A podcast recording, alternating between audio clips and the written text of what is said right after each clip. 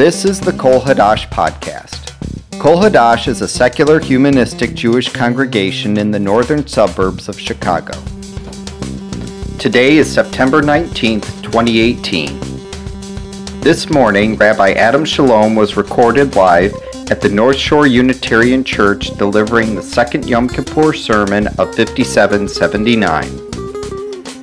Rabbi Shalom continues to explore the theme of either versus and by reflecting on here or there, how we might connect as humans to people around us and across the world. The saga of Abraham has many dramatic moments. Abraham disguises his wife as his sister to save his own life. He takes his handmaid Hagar to produce a son, the original Handmaid's Tale. Abraham becomes a father again through his wife Sarah, and then expels Hagar and her son.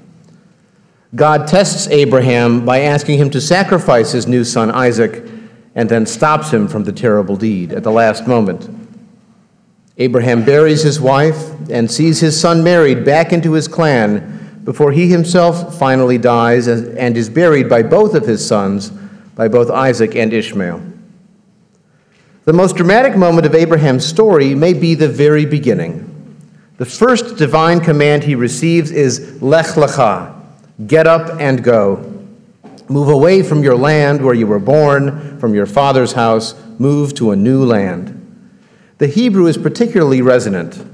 Lech lecha could mean go and get going, or it could also mean lech lecha, go to yourself. If Abraham can leave Mesopotamia, the land of his birth, for the Promised Land, maybe lech lecha is better translated as get lost and find yourself. Lech lecha also means your true home is not here, it is there. So make there your new here. You cannot be in both. This High Holidays, we want the best of both worlds. On Rosh Hashanah, we explored prioritizing both me and we, and how to balance the needs of us and them. Last night, we saw the complexities between good and evil. Today, we go back to one of the oldest questions in human evolution, here or there. Homo sapiens has always wandered. We found our way out of Africa 170,000 years ago, and now we cover the globe. Today's visual and cultural diversity was created by the wide range of environments we made our home. Did our early ancestors hear a lech lecha of their own? Were they pushed out by drought or disease, or were they pulled out by the lure of adventures and greener pastures? We are familiar with the wandering Jew, from many places but at home in none, perpetually looking for a new there less agonizing than the insufferable here. From Israel to the Roman Empire, to Germany, to Poland, to America, or from Israel to North Africa, to Spain, to the Ottoman Empire, and back to Israel. We may have called ourselves the chosen people descended from Abraham, but we were also the choosing people who mixed with global neighbors to produce Jewish visual and cultural diversity. Even the modern state of Israel has not changed this inheritance. Rabbi Sherwin Wine once quipped that Israel is the rare homeland where people ask you, where are you from? In that, he added, Israel is very much like America, both nations of immigrants. There are limits to the political topics clergy should discuss. There are legal limits for the congregation's nonprofit status, and there are prudential limits of what it is wise to discuss. In recent years, Israel itself has become a third rail in some Jewish communities. With consensus breaking down and emotions rising, maybe better to say nothing. Humanistic Judaism has always affirmed your right to make up your own mind, and we have often asked difficult questions that others avoid. So if you disagree with me, I am happy. It means you are paying attention, even on Yom Kippur morning.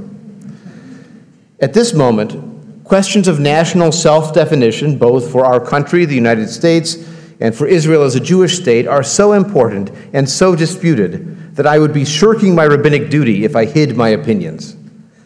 Sometimes the dangerous phase in a relationship is not difficult conversation, not even yelling. The dangerous phase is silence. As poet Marcia Falk put it, "It is not our purpose to be divisive, but we are already of many minds. Silencing the concerns will not diminish them. It will not make them go away. Dare we ask these questions? Dare we not ask them? If not now, when?" Human powers of creation are so strong that we can forget that we were the creators.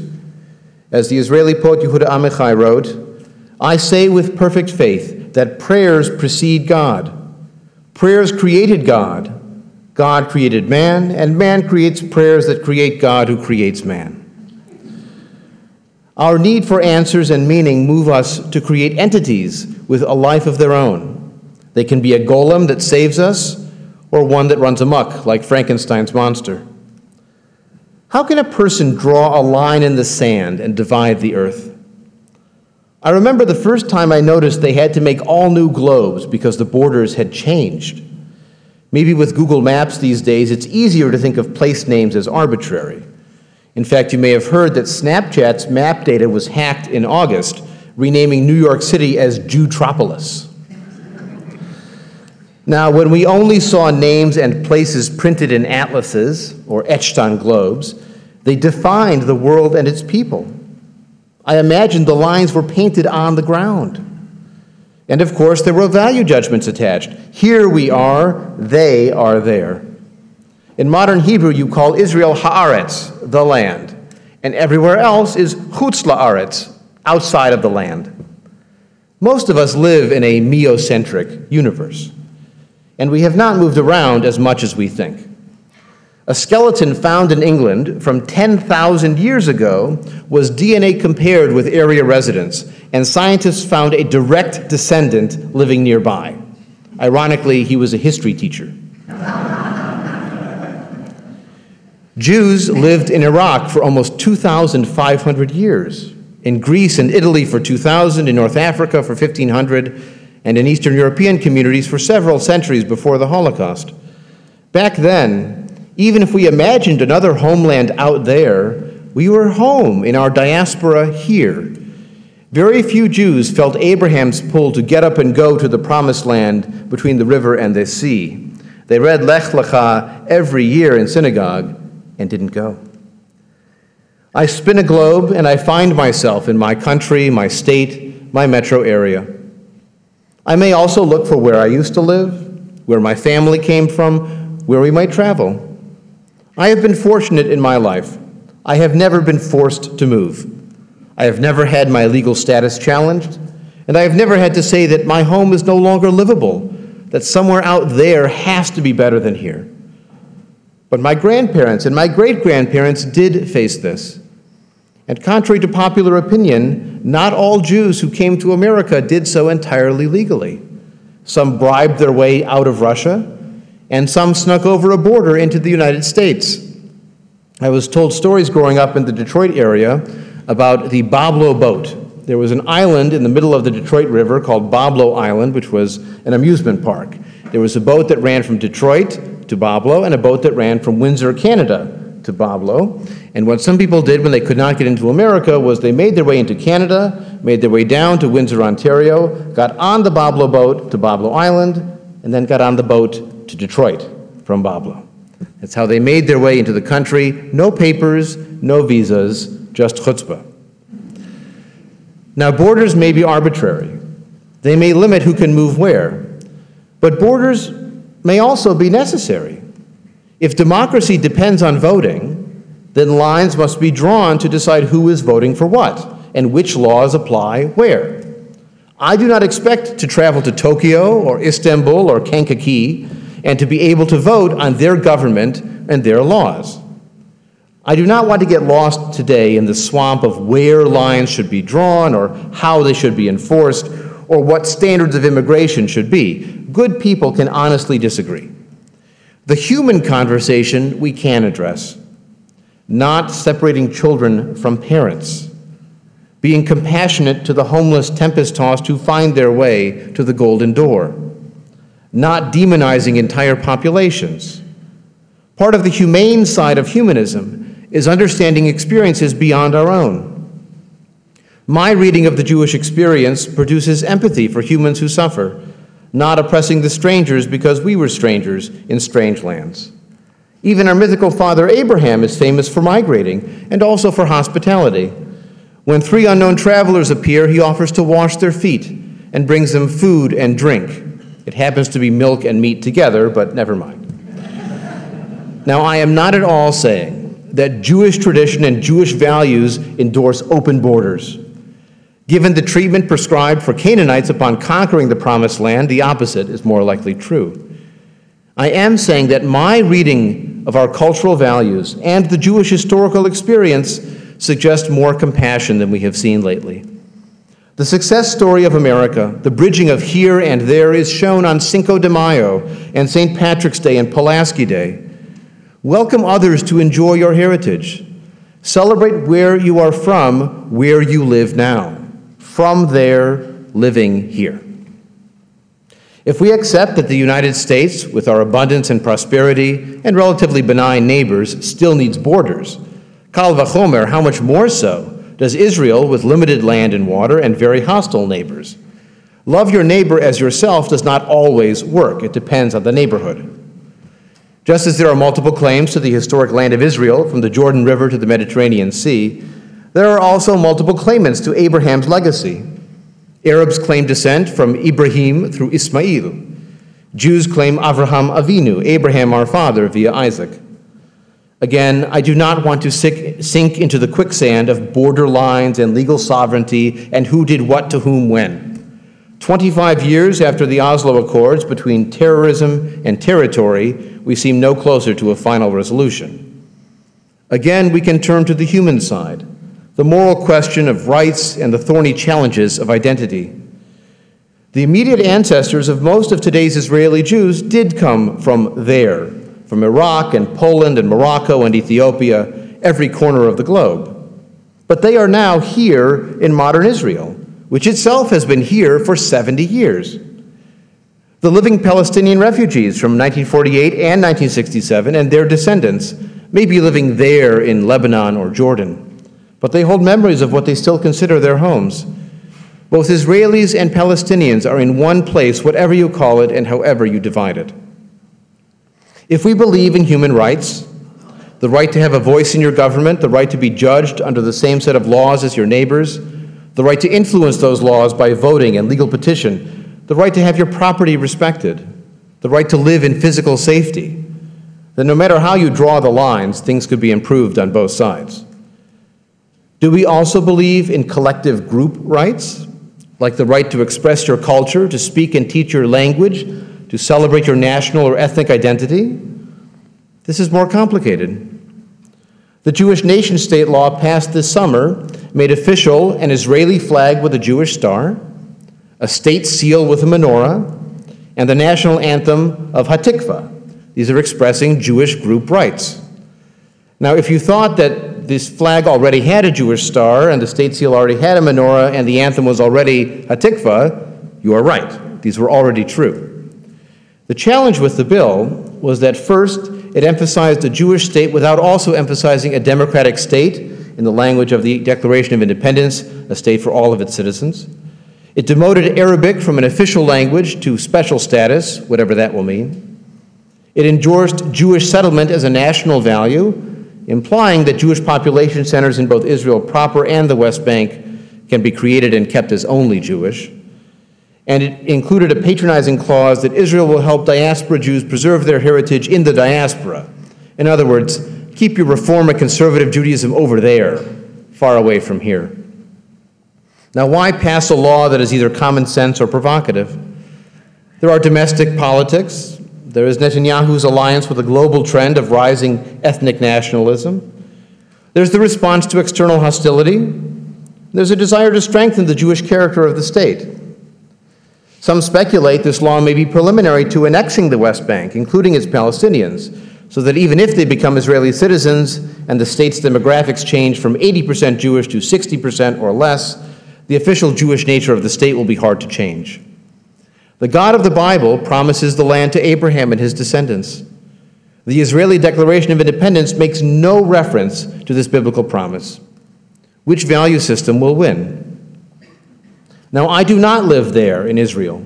I live here in the United States. I cannot vote in Israeli elections. I did not serve in their army. The Jewish state affects me as a Jew, but more emotionally and ideologically than legally. There are many Israelis, including many fellow humanistic rabbis, who are defending democracy and human rights there, and I will not boycott or divest from or sanction them. But we do need to listen to each other to make the progress we want to see. As one example of the miscommunication that can happen, an American Jew, a Russian Jew, and an Israeli Jew are sitting together at a restaurant. The waiter comes up to the table and asks, "Excuse me, you look like you are out of water. Would you like some more?" The American says, "What is out of?" The Russian says, "What is more?" The Israeli says, "What is excuse me?"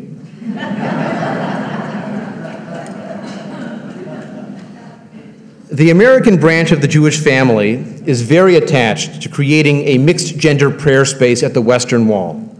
It's important for tourists, but it's irrelevant to most secular Israelis. Secular Israelis are much more concerned about a new term, hadata, the imposition of religion, on society. They want the freedom to marry whom and how they want, to be buried where and how they want, and to have these events recognized by their government. They want equal treatment under draft laws, whether one studies Talmud or electrical engineering. They want stores open on Shabbat. Those issues don't affect American Jews here who do not get married there, or live there, or get drafted there. So we complain about the Western Wall, and they argue about hadata and imposition of religious authority, and we're never on the same page. Even here in America, we can't agree over which is more important for Jewish survival, what happens there in Israel or what is happening here. The Netanyahu government happily works with the Trump administration and Christian evangelicals because they agree on many issues. This infuriates those American Jews who oppose the Trump and evangelical agendas. Even staunch Israel supporters can become suspect for wanting to hear the Palestinian other side. On the political left, some intersectionality advocates are reluctant to push back on anti-Semitism a la Louis Farrakhan as strongly as on other prejudice, and they have trouble welcoming those who are both liberal and Zionists. Support for Israel has become a political partisan issue in a way it never was before, dividing us still further here and widening the gap between Jews here and Jews there. How to bridge the here and there between American and Israeli Jews? My best suggestion is shared experience. We hope to plan a humanistic Judaism trip there to Israel next fall, after the holidays, to coincide with our next ordination of secular Israeli rabbis. Any trip we run will necessarily include meetings with Israeli Arabs and Palestinians because we need to hear many sides to make up our minds.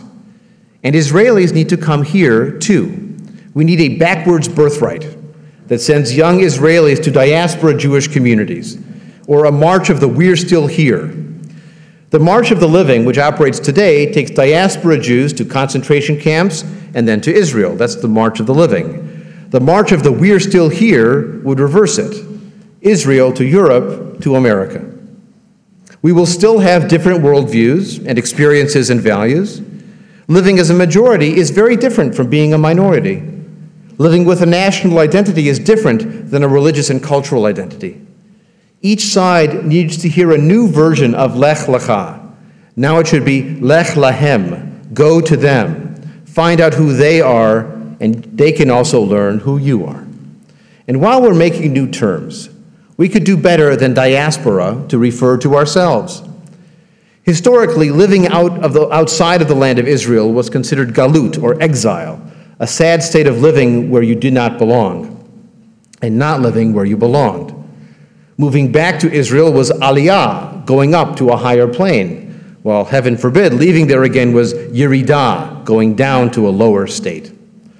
Diaspora, as a term, was less negative than exile, from the Greek roots for spreading of seeds, dia, and spore, but it was still Israel-centric, spread out from where?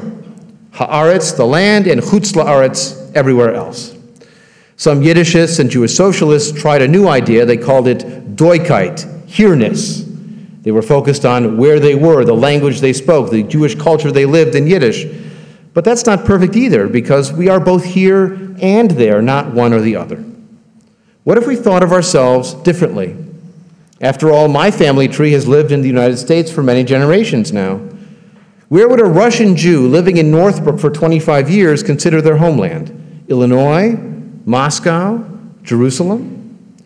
One of the basic arguments that Sherwin Wine made for why the Jewish people is more than a religion is our sense of self as an am, a nation, a family. Even if it is a myth, we claimed descent from Abraham our father, while Lutherans don't all claim to be descended from Martin Luther, or Muslims claim descent from Muhammad.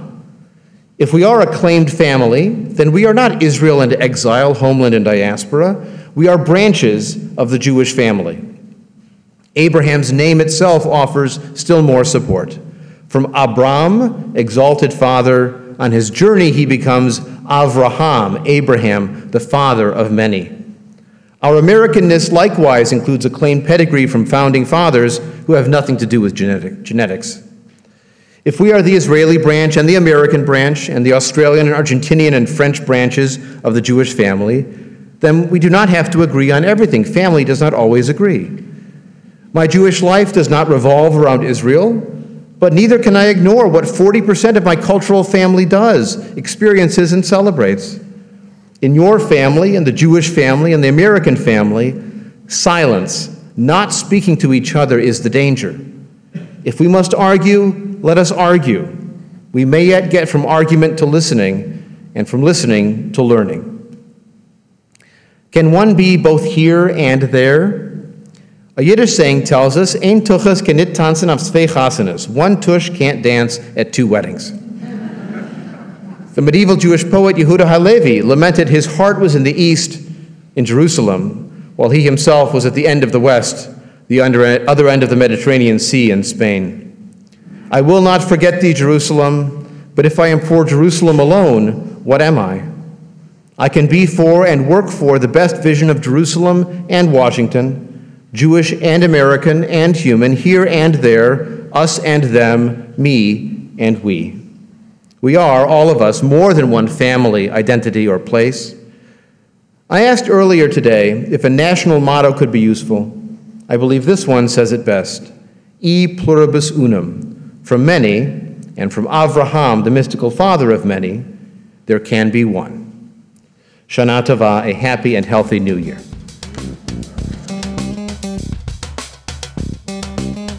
You've been listening to the Kol Hadash podcast.